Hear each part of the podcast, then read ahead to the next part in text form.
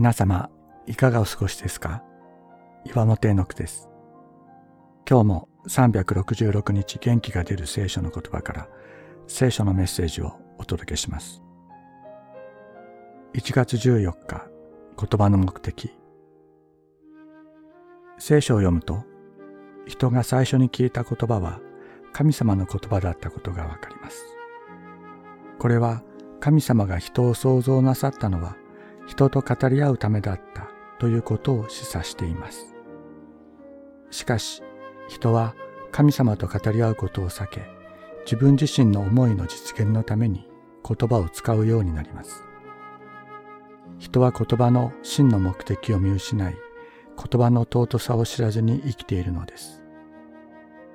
人を褒める言葉とけなす言葉が同じ口から出てくるのはこのためです。確かに人は自らの言葉によって栄えてきました。しかし、また自らの言葉によって争い、対立し、滅んできたのも人です。それは言葉を使う第一の相手を神様としなかったからです。聖書は言います。人が死に直面し、滅びの門までやってきたとき、神様に向かって叫ぶと、神様はその叫びに応え、彼を助け出されたと。詩編107編20節神様は私たちが神様と語り合うために言葉を使うのを今か今かと待っておられるというのです。滅びの淵まで落ち込んでしまうような愚かな罪深いものの言葉であっても神様はそれを待ってくださっているのだと。そして声をかけてくださる。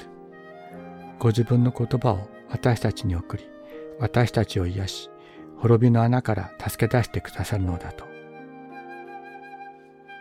神様が与えてくださったこの声、この言葉、あなたはどのように使いたいと思うでしょうかあなたを待っておられる神様がいます。神様もあなたのために言葉を用意して待っておられるはずです。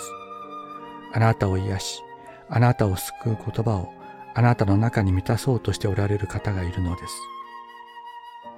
私たちは神様と語り合いながら生きていこう。天のお父様と。神である主は人に呼びかけ彼に言われた。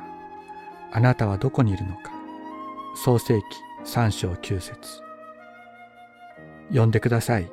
私は答えます。呼ぶ記十三章二十二節